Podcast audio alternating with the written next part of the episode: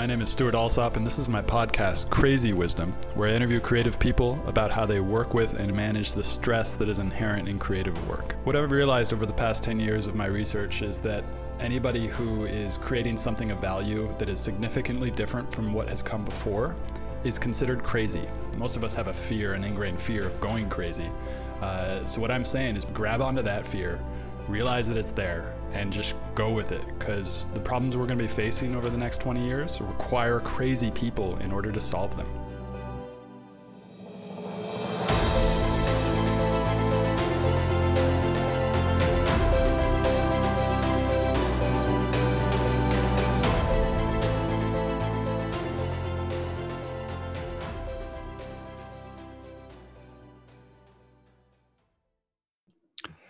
Welcome to the Crazy Wisdom Podcast. Today, my guest is Leo Polovets.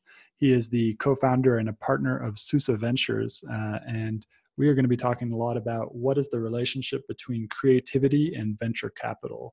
Uh, so, really excited to have you on, Leo. I'm really excited to be here and really excited about the topic. Yeah.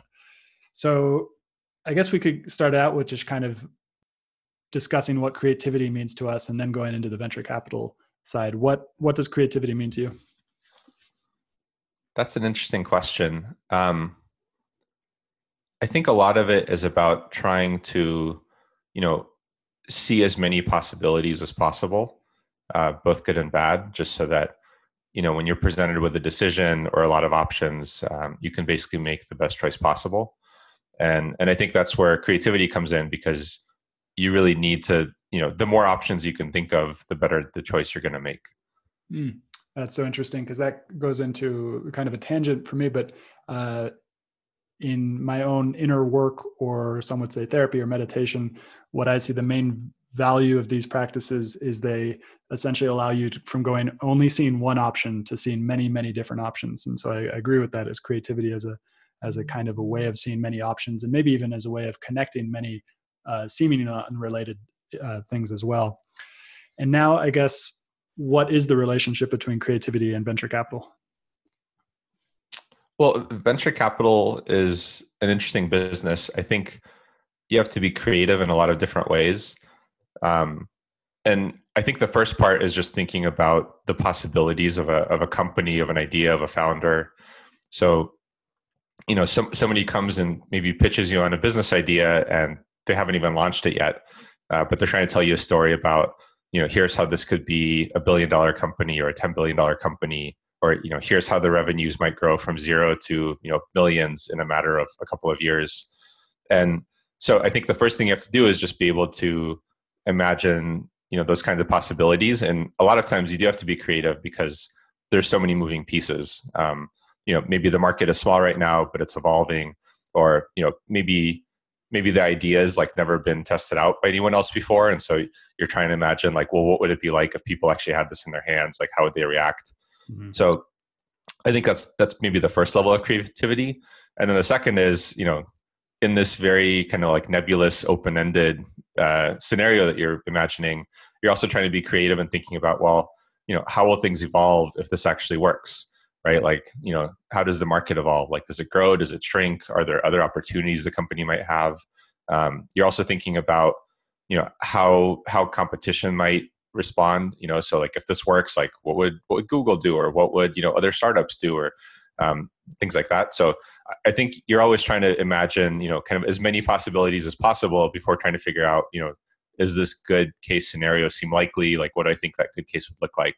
I, I think that's basically you know that's probably the core job of venture capitalists is like to to be to get good at imagining you know those kinds of things fairly accurately. And then being willing to have that kind of follow through and put the capital behind the imagination. This is so interesting the connection between imagination and creativity.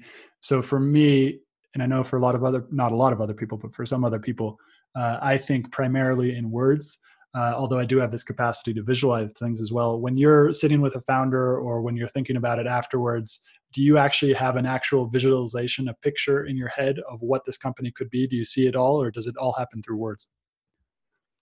Um, I, I, think most of it probably does happen through words. Uh, you know, sometimes if it's if it's a if it's a product that hasn't been created yet, you know a lot of times maybe you're trying to imagine like well you know what do i think this could look like because you know hopefully you can sort of visualize you know something that's pretty close to what the founder has in mind. Mm-hmm. and so you're trying to imagine like what does this product look like? You know if i was using it uh, like what what would it be like to use? Like would it make my day easier or better? Um, so there's a little bit of that but i think most of it probably is more on the you know thinking about the words and the story and trying to just imagine how that how that feels but you know not necessarily visually. Mm. and then what is the tension between investing in a company and the founder's vision is there any tension between you investing in someone um, and then they have a vision? Uh, wh- where does the tension come in if at all or where does the conflict in the relationship come in? Is there conflict in that relationship?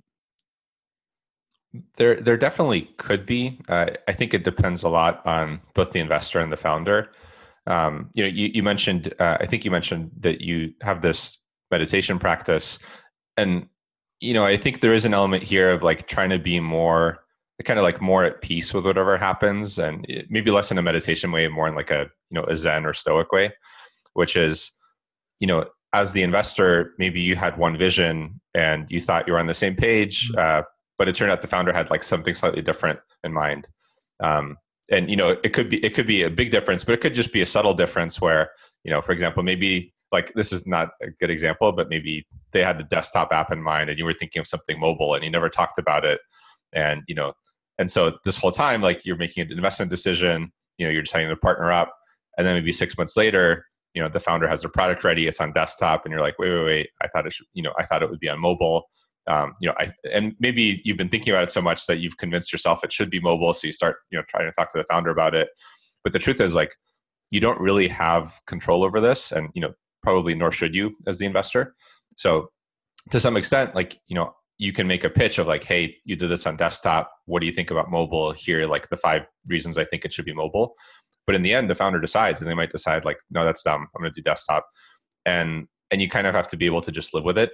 Um, and so I think some of the tension is, you know, some people are better at accepting things than others, um, or maybe accepting that, you know, they're sort of there to advise or to give opinions potentially um, you know if they know what they're talking about but they don't have the final say.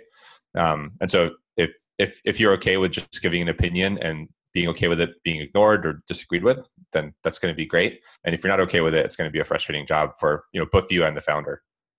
Yep that gets into expectations and expectations either whether it's a fear or a hope essentially leads us to uh, a conflict with reality because reality is nonlinear uh, and reality always throws us things that we're not expecting. Uh, and then these expectations tie a sense of emotional weight to, oh, this needs to be this way and for me to be happy. Um, so I think that's a very good point. Something- yeah, and, and, and I think it's both expectations about you know the company, but then also understanding of your roles, right? Because maybe you know maybe if it's let's say it's you know you like two co-founders, or in the same way, or maybe it's like you know you as the the podcast host and a guest, like you two both have some agency and control mm-hmm. over the situation.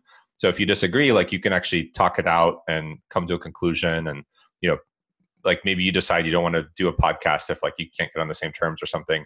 Here it's more of a, you know, once you invest, you do have more of a like a passive relationship where no matter how much you disagree or how much you agree, you know, or like what your thoughts are, um, you know, you can voice them. But in the end, like you know you basically don't really have a vote. Uh, so you know your your arguments are only as like as convincing as you make them. Mm. Yeah, that's interesting.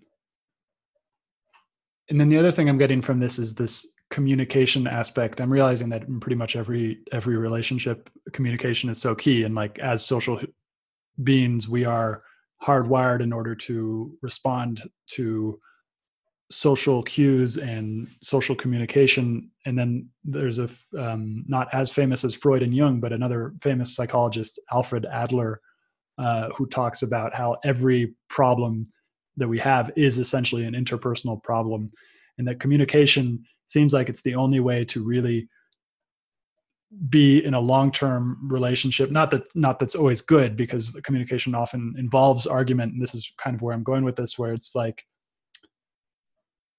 in order to do anything really effective with other people, we have to communicate what we're thinking uh, and also understand what they're thinking. Uh, but a lot of times, people have hangups and founders i imagine in particular are, are, motivated by maybe a chip on their shoulder in a lot of ways so they might have a lot of these things so there's it always seems to be this tension between how much to communicate uh, and then recognizing that that communication will be wrong at some point and won't you none of us are perfect at being able to communicate exactly what we want or exactly what we need. What do you think about that? Yeah i i, think uh, i think that's definitely true. Um, and I, you know, I, am not sure. Like, I'd be curious to hear your experience, but I imagine maybe even get this as as like a, you know, the host of a podcast where maybe you have some question in mind and you ask it, and it gets interpreted in like a very different way than you expected, and you know, maybe maybe it it didn't even seem like it could be interpreted a different way, but like you know, the answer goes in a very different direction, or like it's not the question you wanted uh, answered, um, and so so I think you know because we're all sort of in our own minds, and maybe we imagine that others largely think the same way, but they don't uh, I think often you know that that leads to surprising results, which are you know sometimes good, and sometimes you know have to be worked through. Uh, yeah, I guess I guess if we all communicated all the time perfectly, we'd all get pretty bored as well, because uh, everything would just flow, and there'd be surprise surprise to to life. Yep. What about that? Have you had any like large surprises in your investing career? What is the element of surprise, like either positive or negative, uh, that you've experienced in your career investing? Um, I would say, you know, the biggest surprises for me have often been, well, I would say a couple. So with companies, often the biggest surprises have been in terms of like how the market perceives their solution, right? Because a lot of times it's not what you thought, you know, like like someone has an app idea, you know, and you can imagine like you're looking at something like Snapchat before it launches, and you know it's easy it's easy to imagine like a lot of you know maybe dismissive reactions to it Mm. Uh, and then it launches and, you know, it goes really viral. Like a bunch of people are using it for, you know, hours a day. And it's just like very different than what you expected. Um, and, but I think you also see the opposite where sometimes, you know, a founder comes to you, they're like, here, you know, here's an industry, they have this big problem. I have a solution with this big problem. I'm going to go launch it. And, you know, in theory and sort of like, you know, in, in, from a first principles perspective, it sounds really good. And then they launch it and it's crickets. Um, and so that happens sometimes too and it's always a surprise because you know i think for both the founder and the investor who's you know who are both bought into the same vision mm-hmm. like it seems crazy that you know you have the solution it makes so much sense and then you go show it to customers and they're like yeah i don't really care um, so so I, I think that's definitely been a surprise and then i think you know maybe on my end in terms of the role of a vc i've definitely been surprised that you know i I won't get too deep into my background, but I was an engineer for about 10 years, and it's not a common background for uh, VCs to be, you know, software engineers by training. Um, and so when I first got into the job, I had a lot of expectations and, you know, kind of assumptions of what parts of my experience would be valuable as a VC, what wouldn't be valuable, maybe like what role I would play in terms of, you know, talking to founders and trying to help them out. And I thought a lot of it would be on the engineering side you know where maybe like we would go through software architectures together or you know i would be like beta testing their products and you know filing bugs or something like that and and that didn't materialize at all um, i think the role has been much more about you know frequently about psychology right? Where starting a company and running a company is pretty hard and there's a lot of uncertainty and most people that are doing it you know it's their first time doing it or maybe it's their second or third time but you know they don't have a huge sample set. And so they end up having a lot of situations where something happened and it's you know unusually good or unusually bad or unusually difficult and a lot of times they just want to talk to somebody and say like well this happened like you know is this the end? Or like did i mess up? Or is this normal? Mm. um, and, and so i think a lot of the the relationships i have with founders are more about you know almost like setting expectations as we talked about before um, you know kind of giving some benchmarks of like well you did this and it you know or this happened to you and it seems especially good or especially bad. And you know just to calibrate like this happens you know 5% of the time or 80% of the time. And i think a lot of times that especially when when difficulties arise that makes people feel a lot more comfortable to know that you know maybe others have been in the same place and they've you know they've worked through it and it's not you know it's not necessarily like uh like uh you know death for their startup interesting and it it reminds me of when i first started my company and it was uh this tension of receiving this investment from someone, but then also not wanting to let them down. That might be particular to me, but I imagine it's not. And so it's it's you, you have this relationship with someone. And so i think the common wisdom behind that is like oh no i don't want to tell them if something bad is going on because um, mm-hmm. that would mean it's bad for the company. Uh, but in reality like a lot of them are there to help you but i imagine a lot of aren't as well. What do you think about that tension like that the the expectation that the founder has like of like oh i just received money from this person. I want to pay them back. What do i you know but some things are going wrong. How, how do you either like make that clear to founders uh, that it's okay to talk to you or how do you deal with that? Um you, you know i would say on my end like the way i try to make it okay is uh, you know i think in, in general i try to be you know nice and not a jerk and you know not difficult especially if, if times are difficult. Um and i think a big part of what i try to do in the early days is to be very like the early days of relationship is to be very you know explicit and um and like almost like overdo that where if the founder you know tells me some story of you know like some minor thing that happened that maybe is you know challenging for them um you, you know I, I, think i could i could try to overreact or i wouldn't try to do this but like you know one reaction would be to overreact and say like oh my god i can't believe this happened like do you even know what you're doing um and i don't think those things but also like I think if I thought those things and said them, that would that would really cripple a relationship. Um, you know, especially in the early days. And so I think instead it's to you know to be supportive no matter what. Um, and that could still mean like you know giving advice or giving feedback, but doing it in a nice way where the person feels like, hey, you know, I talked to somebody, I feel better about it, or like they gave me some advice, but like they didn't judge me. Um, and so I think I think that's a really big part of building the relationships uh, early on. Uh, and I've definitely noticed that you know for those kinds of relationships with founders if if we build a good relationships in the first uh, relationship in the first month or two um, usually like years for years after that it's great. And then on the other hand like you know if we don't build that kind of relationship which often is like through no fault of either person but maybe like nothing really arose for a few months and everything was rosy and and then like four months in there's a problem but the founder is you know so used to like hey we only talk about positive stuff mm. that maybe it's harder to to you know broach that problem um, a lot of times if, if we haven't had like a more difficult discussion in the first few months like it's hard to start having them afterwards mm. um, you know not impossible but definitely hard that brings up two different things one is like inertia of relationships and the other one is kind of a basic principle it seems that whenever you start something, it's always good to start it off really explicitly. And you know, I imagine that you know this in engineering too. It's like you really spec it out as much as possible in order to figure out what is going to go wrong. Even though we can't predict all those things, we're going to try as hard as we can so we get it right that first time. Uh, and mm-hmm. or like building a house, like you know, building the house is a foundation. You build a house, a foundation. Anytime you're learning something, really go to those basic principles. And again, it goes back to that with investing. It seems like is just to get that relationship oh and this brings up an interesting question what is the how do you establish a great relationship from the beginning and you kind of already answered it saying have the difficult conversations first but are there any other points you, you would have there um, i think that's probably the biggest one um, you know i think being vulnerable about maybe challenges i'm having can also help right because mm. I think in a way that sort of sets the tone is like, hey, it's okay to talk about you know the harder stuff too. Um, you know, like maybe like maybe we made an investment offer and you know we like couldn't you know couldn't get it at the at the offer price we made or something like that. Um, and you know, so like maybe I'll be frustrated and I'll talk about how like that's a hard part of the job. And you know, like usually the the founder is not really critical because they're you know they they've kind of maybe been in similar scenarios recently they understand how it works uh, but they're sympathetic but i think just you know being open about that kind of stuff is sort of an invitation for them to be open about it as well mm-hmm. um, and again I, I, think the really important thing is just like how you react especially in the first few times. Um, you, you, mentioned there's there's an inertia and i think that's that's definitely a big part of it.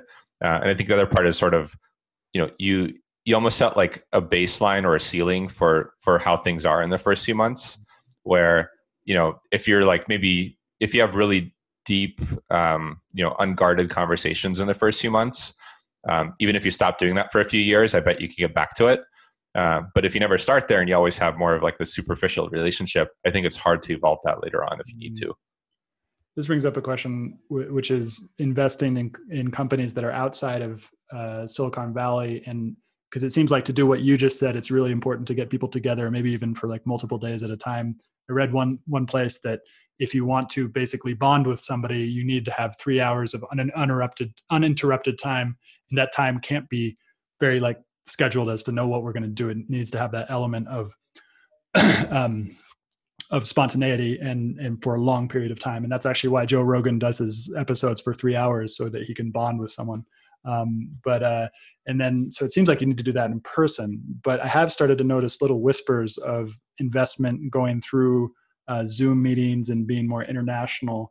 Do you think that can work or do you think that it's important to really be in person space with with a founder before investing in um, I think I think meeting in person is definitely you know a good way to like boost the relationship a bit. I think video does work pretty well. Um, I definitely agree with you. I think longer conversations are you know they're typically like much more effective for for building a relationship. And I'm pretty sure it's nonlinear too, right? Where mm. you know like spending two hours with someone is not you know twice as good as spending you know an hour with them. Maybe it's five times as good or something like that. Um, and and so I think the more the more FaceTime you could spend, whether it's in person or Zoom or you know honestly like even phone calls can be okay. I think the feeling is like you just both want to feel like you understand the other person and you you know like to, to to some level understand like how they think and you know how how they might behave in different situations and like kind of what their what their strengths and weaknesses are. And I think on both sides you just want to get a good understanding of that. Mm-hmm. Um, and the more time you spend together doing that, almost like regardless of the medium, uh, I think that works. The the one thing I'll say is I think in person is interesting because it really forces you to have, um, you know, like kind of whatever time you allotted, right? So, mm. you know, let, us say you're going on like a four mile walk with somebody. If you know, if sort of like two miles in, you run out of, you know, the questions you wanted to ask, it becomes more spontaneous. Yeah. Um, and then so then you have like two miles of you know chatting about whatever. Um, I think if it's a Zoom call, it's easier to you know, hey, you covered everything in 20 minutes instead of 40, and then you know you're in your room and it's pretty easy to be like oh hey like you know my spouse is calling me or like you know well like i'll give you your time back now because you're, you're sort of you're not really committed to do the next 20 minutes um, you could take it or leave it and i think in person it's you know you're more committed to it which can help i just got a bunch of interesting ideas out of that one. Uh, you could set up i'm thinking about like doing a podcast where you could uh, bring a founder and an investor together and put them on an airplane for for like three hours yeah. really fun. Or, or, or maybe you know like your podcasts are an hour and you just tell people like hey i'm going to broadcast the whole hour like whether you know whether we run out of stuff or not. So maybe that's like good pressure to keep coming up with new topics and questions. Do a live stream. Yeah that's really cool and so before we we had a pre-interview chat and you were talking about um, why you know because capital is fungible and you know any you can get capital from a lot of different places what really is that aspect of creativity that is required to be a VC that's in the top 1%? Um, I think I think a lot of it is, you know, in the direction of like being being more insightful in terms of like how things can go right, how things can go wrong. Um, you know, venture capital is an interesting business because in most in most other you know arenas, like you know maybe maybe you put effort in like 10 different things and each one makes you 5% better. And so in the end you're you know 50% better. Venture capital is like a really skewed distribution where you know you might invest in 10 companies or 30 companies over a few years and it's not that each of those will contribute 5 or 10% to the returns of your fund. It's more like you know out of the 30 companies one will be you know three fourths of the entire fund by value. And then the next one will be you know 20% and then the remaining 28 are worth you know 5% or whatever's left over. And so it's a really interesting business because you know the biggest winners end up being the thing that really drives like the success or failure of your fund and and those are often you know the harder companies to predict. Mm. um, you know because i think if everyone can see it the price gets bid up pretty quickly like you're not going to get a great return on it. So i think it's more about you know trying to peek behind the curtain a little bit more and maybe like there's a superficial interpretation of like this idea or like or you know the founder's ability. And it's being willing to like dig in a little bit past the superficial part and you know trying to i guess trying to be like as creative and you know imaginative and optimistic as possible about like what could go right here what could go wrong here like if there's things i can imagine going wrong is there a way to like mitigate those up front or reduce the risk? Um, and so i think the better you can do that you know if you can pick let's say like one out of 15 companies that that doubles your fund instead of one out of 30 or one out of 60 um, your fund's going to be like so much better. Very interesting. This this all gets me thinking about something i've had in the back of my head for a while now which is that so you have this venture capital business that started um, 1950s 1960s 1970s that created silicon valley and then um, you know they, it led to these software behemoths that rely on this 1% capturing and i'm talking mostly about social media companies here where it's like 1% captures 99% of everything. Um, and so you see this with you know twitter or um, you know instagram like 1% have these massive followings and then the rest have very little and it seems so similar to what you just said about investing in companies as well is that these one this one thing that you invest in out of 10 uh, makes this massive thing so it gets me thinking about the relation, or it's like, what are we headed for in terms of a society and a planet where this is now the, instead of this 80 20% kind of thing, it's now a 1%, 99%. I don't need to mean to make this like a socioeconomic uh, diatribe, but, but, uh, but it's like, w- like, what does it mean? Like in the, in this long, period of human history where like for thousands of years nothing happened. And then all of a sudden we have this since the 1800s 1700s all of a sudden just this explosion in in so much happening so quickly. Um, and it's so interesting. I, I don't know uh, this is a big question but i'd love to hear your thoughts on it if you have any.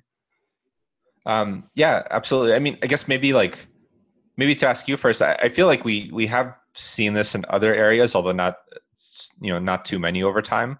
But there are you know maybe what you would call like blockbuster driven industries. Mm-hmm. and so you know along with like media followings you could think about musicians or you know or actors or movies where the biggest ones are so much more high profile than you know maybe like the number 30 or the number you know number 100 movie star. Um, and so so there is that effect in other industries uh, where you know maybe like the top 1% you know are way bigger than like you know the top 10% mm. um, you see that in wealth a little bit. You know, I think one thing I've seen on, on, my blog over time, and I'd be curious to see to know if you've seen this in your podcast, is you'll have also like episodes or posts that are just like they get so much more traffic, and then those are also often the ones in my mind that like really improve the baseline traffic, right? So maybe you know maybe you have like a thousand listeners a day, and then you have you know a, a podcast with like somebody really high profile, and that podcast gets like 100,000 listeners. And then after that, you go from a 1,000 listeners a day to like 5,000 a day. Um, I don't know if you've seen that yourself. Yeah, absolutely. Um, particularly uh, uh, if I were just to interview this one guy named Kapil Gupta, I would get a lot of listeners because every time he he uh, retweets one of my tweets where I interviewed him, it goes like crazy, and then I have a, a the baseline increases. Uh, but he's a he's a controversial figure, and uh, uh, it's interesting to to interview him. But um, interesting. Yeah. yeah, go for it. Yeah, so I mean, I would say like in terms of society, I think I think a lot of areas are moving more to these, you know, in venture they're called power law distributions. Um, I think a lot of what that means is, you know, like sometimes you might have to pick a more narrow specialty, you know, where like you can be uh, the number one in something or the number 10 in something instead of, you know, number 5,000. Mm-hmm. Um, you know, because, because the distribution like becomes so skewed now, right? Especially with like social media and you know all of the i guess all of the like online promotions of people and abilities that we're seeing um so you know i think before for example like you could really stand out by being um you know like an 80th percentile accountant instead of a 50th percentile accountant or something like that. Um but over time like maybe maybe as software comes to like take over some you know some basic accounting um, you know being in the 80th percentile is like hey maybe maybe the software is like 90th percentile. And so now you know the, the ways to respond are like maybe you could stop being an accountant and that's you know probably not really satisfying if you spend a lot of time studying it and building a business. Um, but maybe you get a specialty right where maybe you just do accounting for vc firms or you know podcast hosts and and you could be like the best at that. Um, and then if you're the best at some niche like that you usually end up being just so much better than all the generalists mm-hmm. right? Because like you know if somebody really understands the podcasting business they're going to give you much better advice than you know if you go to like let's say h&r block. So so i think specialization becomes you know more important over time um, because that lets you stay you know in the top 1% or top 5% or whatever is meaningful in your industry or your niche but like your niche maybe gets a little bit more specific over time. That's a very good point. It brings to mind because a lot of people who have reached this massive success on maybe on either podcasting or doing anything usually they start out with a niche and then specialize in that niche and then they become a, a mainstream. And so it brings to mind maybe and but not that doesn't happen to everybody and this is this is the difficult thing because the only things that we see are the ones that are successful. And so we base our models off of that um, unless we go digging for the ones that are fail have failed. So it's difficult to draw lessons from those those successes. And also it didn't happen overnight but it appears to us to have happened overnight because we hear about them on a on a podcast and like oh that's the first time i've heard of them. That must have just happened now. Um, but yeah. it doesn't you know? like i've been doing this i didn't been doing this podcast now for two years uh, and uh, and now people are starting to to kind of pay attention to it and stuff like that. And it's and it's interesting with that because it, it comes with this weird kind of oh this is happening right now kind of thing where it's like and so this consistency is the key for me is um, is is how to just be really consistent regardless of all of those other things. And then whatever happens happens and not really expect it i guess. Yeah I, I think that's a big part of it. I think what's interesting to me too is there are often so many different ways to slice like how you can stand out from the crowd mm-hmm. right so you know like thinking about podcasts for example so in venture capital like probably the most prolific podcaster is this guy Harry Stebbings in the UK, mm-hmm. and he's got a show called the 20 Minute VC, and he's actually he's really young. I think he's maybe 22, 23. He started the show maybe five years ago when he was 18, and he's literally recorded like an episode a day for you know four or five years now. So he's got like thousands and thousands of episodes, uh, or you know, maybe 2,000 episodes, but still a lot. Mm-hmm. Um, and so I think he's really built a reputation of like that's a great place to just go for like your daily dose of you know venture capital if that's mm-hmm. something you're interested in and then on the flip side maybe there's somebody like joe rogan where i think he stands out you know maybe less for like there's a podcast a day uh, and more like he just goes so deep because as you mentioned you know he has these like three hour conversations whereas everyone else has one hour conversations mm-hmm. um, and you know I, I, i'm not sure you know i'd be curious if you kind of see yourself in a specific um, you know sort of like trying to lead in a specific area um, I would say like a lot of the podcasts I've seen uh, that you know talk to like investors and founders, they focus much more on the business side. Uh, you're one of the very few I've seen that focuses more on like the philosophy or you know like or you know tip, like uh, insights on you know like living life or things like that, which I think is a different angle that no one else is taking. So you know you could be the mm. best at that. Um, I, I don't know if you see it that way on your end. Well, that's really interesting because I haven't seen it that way until you just said it, and that's giving me an idea of how to actually talk about what I do. But um, it's been really interesting because I've I've always been it's always been very difficult for me to focus. I've always had ADD, um, and as I get older, it's getting easier, but it's still like this thing inside of me doesn't want to be put into a box, and, uh, and so like p- putting myself into a box is the only way that I can specialize in niche, and so it's been a huge challenge for my show because I don't really know what to say except what is the relationship between stress and creativity, but that's pretty broad and abstract, so it's not like really clear. Um, but what you just said makes me kind of think about a new way to talk about what I do. But that has always been a huge issue because I want to go broad. I want to I want to interview you know biologists about what they're learning about um, I don't know zoology or something like that. I, I want to explore all these different interests. Uh, so yeah. it's very hard for me to limit myself. But yeah, I mean, I, I, I, you know, I'd love to hear all the future interviews you do. I, I think that I would, you know, I would say maybe that's like actually another area that somebody like Joe Rogan's interesting because he's good at asking questions, but also he covers a lot of different topics. Mm. Um, you know, I, I, would say like Tim Ferriss seems like he's pretty good at this too. Um, and so that's a very different feel than, you know, there's there's other podcasts where maybe it's like you always interview the same type of person or people from a single industry. Um, and mm. I definitely get the sense that you know you're very thoughtful about your questions and you interview a lot of different people, and I think that's that's a really interesting base for making like you know great material. Mm. Yeah, yeah, I'm really excited. I, am I'm starting to do interviews in Spanish because I'm I'm noticing because like Joe Rogan, he's been around for so long, so I can't really base myself off of him because because his he happened at a different time and and really got his base very very long ago. But I'm now realizing that Spanish, the Spanish podcasting market is now pretty open and it's just starting. And so it seems like if I can do more episodes in Spanish, I can kind of like cross the linguistic barrier and get some more uh, traction because uh, it mm-hmm. might be easier for attention, which is really maybe that's a topic we could talk about is attention. And because um, it seems like to me doing this podcast for the last two years is that in this era that i've been doing it attention is so so sparse. And this is why i think podcasting is so big now is that because it is so sparse it is so distractible but then there are the hour long two hour long conversations that are just like full of off the script uh, interesting information, but you have to really invest in them because uh, people have this idea that you, they're not just going to listen to 10 minutes of a podcast, they're going to listen to the whole hour. And so, in order to do that, they really have to trust this person who's putting out this content. And it's so difficult to build trust in this era of attention where everybody's attention has been driven away by these random things. I wonder what you think about that. Yeah, that's I hadn't thought about it as building trust, but I think that's actually that's a really good way to put it, which is, you know, the I, I you know now that I'm thinking about it, when I download podcasts, like I'm subscriber to you know 15 or 20, um, but there's definitely some some podcasts where I listen very selectively, um, where you know if this interview mm-hmm. guest mm-hmm. is really interesting or this topic is really interesting, then I will listen to it. Um, but it's more about maybe the guest or the topic. And then there's other ones where I basically listen indiscriminately, where like anything the mm-hmm. host puts out, I will listen to because they're really thoughtful um, every interview I've re- listened to, I've really enjoyed. And so I think those hosts, what they've done is, you know, I've listened to mm-hmm. like three podcasts and all were great. And so I'm like, this is awesome. I'm going to listen to everything. And then maybe the other hosts, like I listened to two or three podcasts and one was great. And then I'm like, okay, like there's a potential here, but I'm not going to listen to everyone. I'm just going to listen to the ones that seem more interesting to me. Mm. And so I think that that trust building early on is really important, right? Where like if you keep putting out episodes and every episode is good, I think, you know, success is much more likely to come than you know if you're really inconsistent in quality or, or tempo or things like that. Mm, very interesting.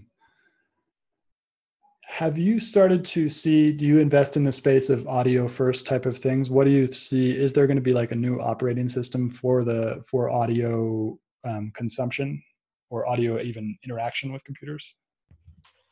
Um, i'm i'm more on the b2b investing side than b2c so I've looked at a few products on the consumer side. Um, I think a lot of them have been more about you know things like search and recommendations. So mm. you know either helping you explicitly find the thing you want to listen to, or maybe implicitly find the thing you want to listen to. Um, the stuff I've seen on the B two B side has been more about like the infrastructure for audio, right? So you know doing doing transcription with machines instead of humans, which you know I think scales a lot better, especially with all the content being produced these days. Um, or you know, I would say like like monetization networks or ad networks or you know better ways for like podcast hosts and you know kind of like audio content producers to to make money um, or maybe applications to make production easier itself. So mm-hmm. i've looked more at that side. I haven't looked as much on you know the consumer side. I, I do think over time you know uh, speech to text keeps getting better so like transcription.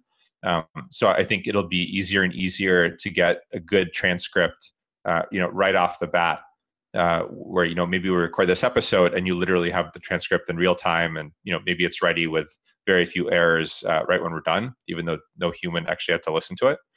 Um, and I think that'll probably open up interesting possibilities in terms of just like being able to search the spoken word, which I think is not a problem that's been well solved, you know, so mm-hmm. Um, and so now, you know, it's you, you're not just like trying to find things in people's writings, but you can actually search kind of, you know, what somebody said on a podcast or a video, you know, four years ago. And I think that's pretty interesting because I think there's a lot of stuff that, you know, not everyone's a good writer or not everyone wants to write. And so there's a lot of smart people with like interesting insights that, you know, maybe they will share them on a video interview or a podcast, but they're not going to write about them. And so I think, you know, you kind of get a lot more knowledge exposed to the world through through this new medium that will be indexed for search. That is really interesting. It brings up the question: What will the search algorithm for voice of the future be? Um, and so it's really interesting because you have Google, and they took the idea from academic publications of like of you know ranking the ranking these sites as to how much they've been cited. Uh, and but and then for audio is so interesting because what do you do? I guess that I guess the it could be the same way, but yeah, in terms of you know because otter i've been using otter ai to do transcriptions and those are getting very good. And then i compare that with um, something else which is get audiogram where i create these one minute clips where they do uh, subscriptions so i can post them to twitter so that people don't have to turn the sound on in order to re- uh, read what the person's saying. Uh, and the difference between these two algorithms like otter is just perfect pretty much every time. Uh, get audiogram i have to spend about three minutes uh, editing a one minute clip to change all the things where the, the algorithm mm-hmm. didn't get it right which is really interesting so maybe once those algorithms are it might work the same way as search or it might be a whole new kind of way of thinking about how do you search through audio have you seen yeah. anything like that yeah Um, you, you know, I'm, I'm, I'm actually pretty bad with names. So I've seen a few search engines for text. Uh, a lot of them, I think, you know, quite interestingly, if you, if you're not a computer science person is they'll focus more on the sound of words than, hmm. um, mm. than, than the actual typing. So, you know, if you write like two doctors, it's not really clear if you meant like TWO or TO. Um, but, you know, in terms of like searching, uh, searching, you know, speech, you can actually just kind of search for the sound of like, hey, TO and TWO make the same sound. So you can just search for like, you know, any any podcast transcript with like with two words where like the first one has the sound two and the second one has sound doctors. Um, and so, you know, even if the transcription is not perfect, like maybe your transcription, you know, right wrote one when you meant the other, um, the user can still find it. Um, so I think that's an interesting aspect of audio search. Mm. but in general, I think it's I think honestly, it's probably a little bit less about the search quality or like the search engine. I think it's more about the transcription, where mm-hmm. you know the the more accurately you can write things down, um, the the the better the search will be. Even if you're just using like the same search engines that we've had for text for a long time. Uh, interesting. So it is just essentially about applying the old way of doing it to a new way of doing it once the computation has gotten to the point. Is that is it is the blockages towards speech to text? based on computational ability or is it something else?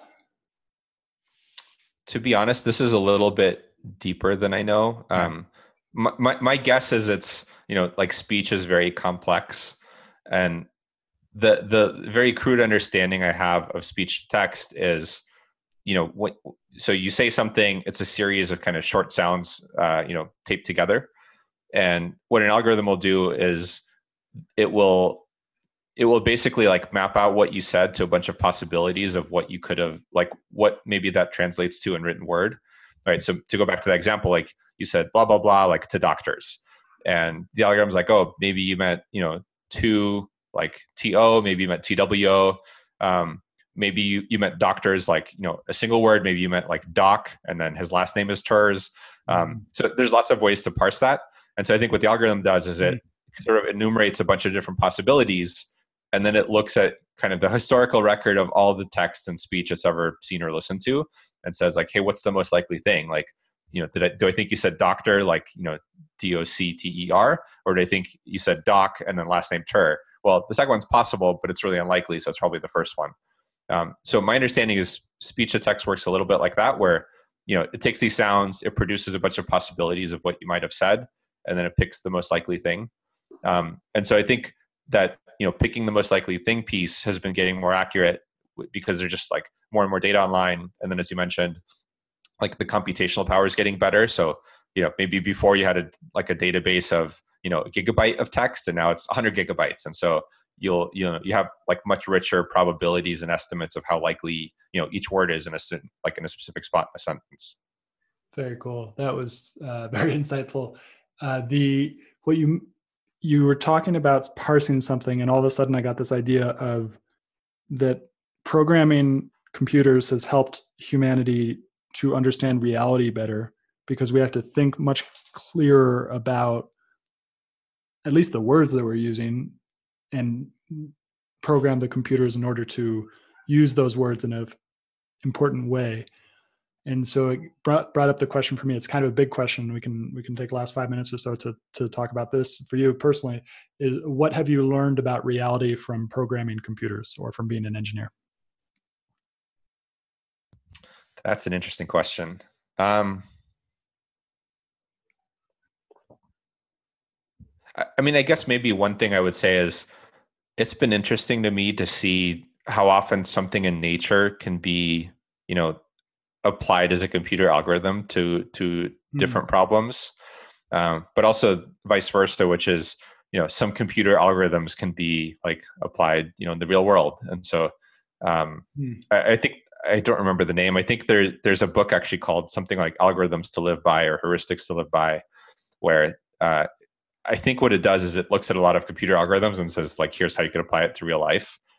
Um, and so like for example, one that I find really interesting is th- there's this math problem, like math computer science problem, that is called um, I think it's called the secretary problem.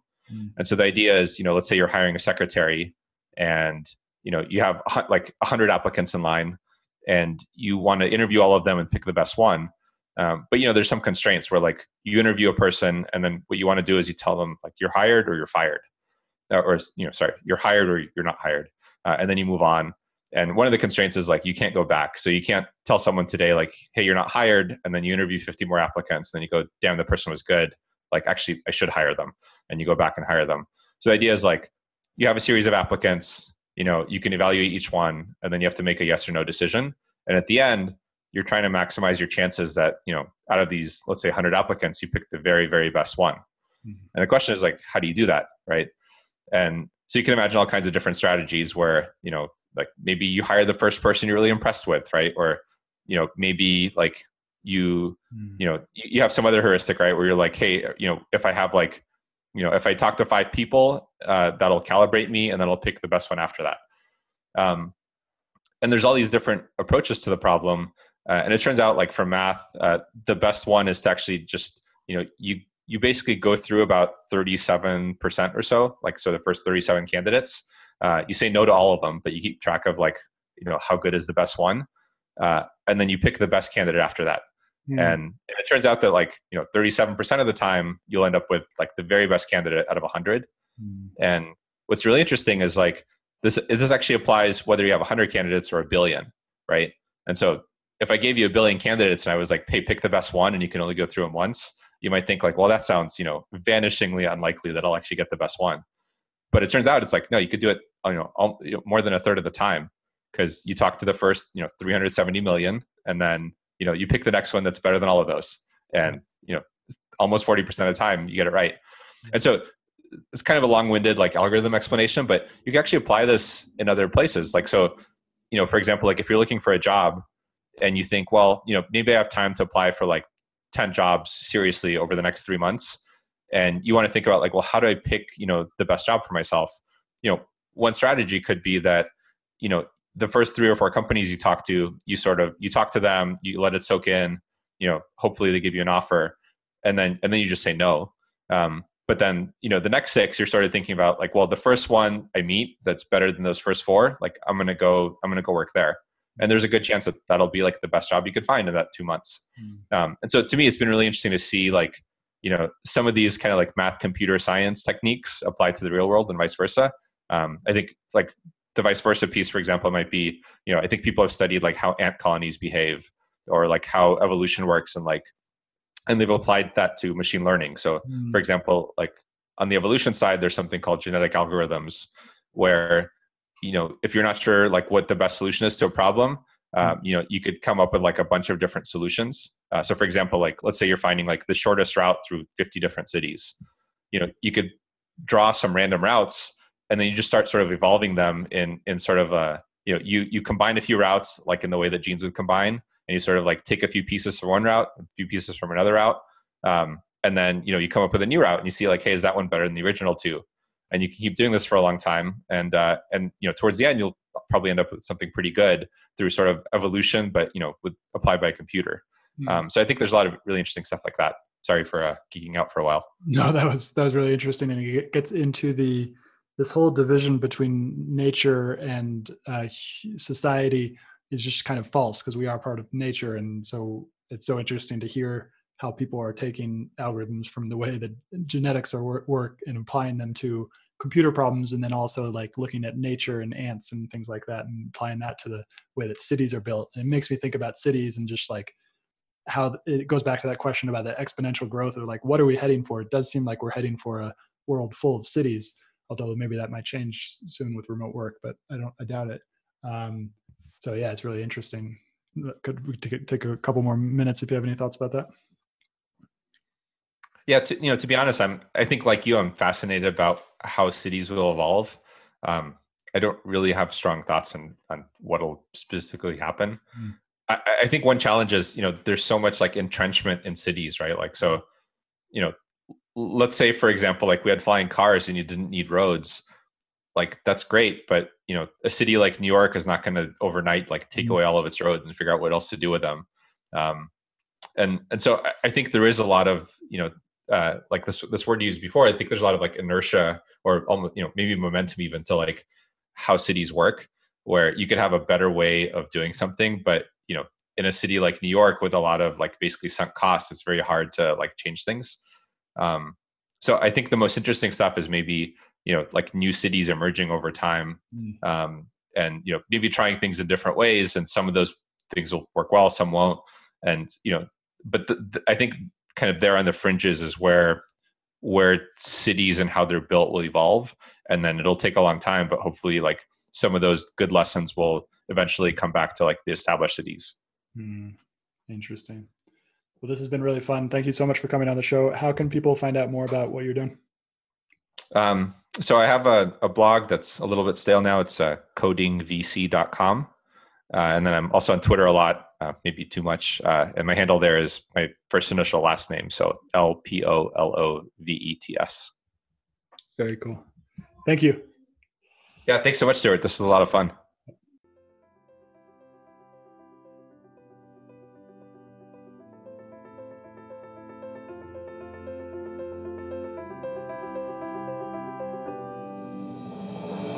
Thanks for tuning into the show.